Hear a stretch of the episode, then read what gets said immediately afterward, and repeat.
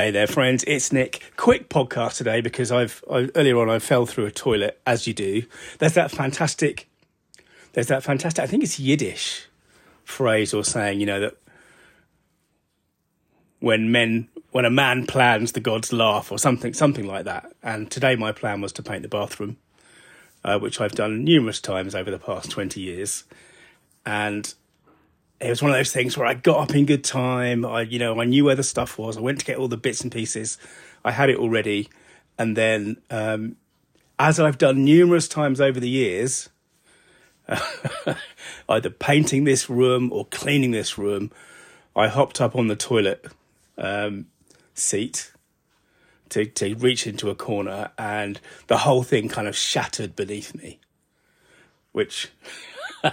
in some sense, in some sense, felt like a bit of a personal comment, to be honest. But uh, and then I completely, for for a few minutes, and I completely lost my cool because not, I mean, I hurt myself. I managed to to you know bash my shin bone um, in a way that that that yeah hurt pretty badly. But also more than that, it's just it's that moment where you're actually you're moving towards a goal and you're getting further away. And I, a couple of days ago, I talked about the the moment where we were hit by a storm and then we were becalmed in the middle of the Atlantic Ocean when I was sailing all those years ago. And actually, because we were we were just moving because of the ocean currents, there of course there's always a chance that you're moving further away from your goal. You know, likewise, I've I've talked about when I was writing the novels.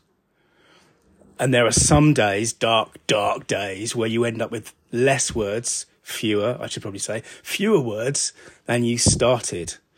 And that is, that is a bad time.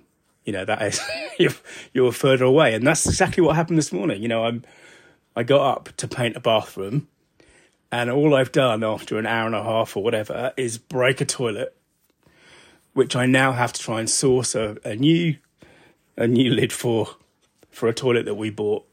I think about 2005 we bought it. So that took that took some time and it was so easy. I mean, I was really, I was quite frustrated. You know, all the Stoicism stuff that I talk about, that I try to practice, sometimes it just, it just goes away. And sometimes, you know, you need that.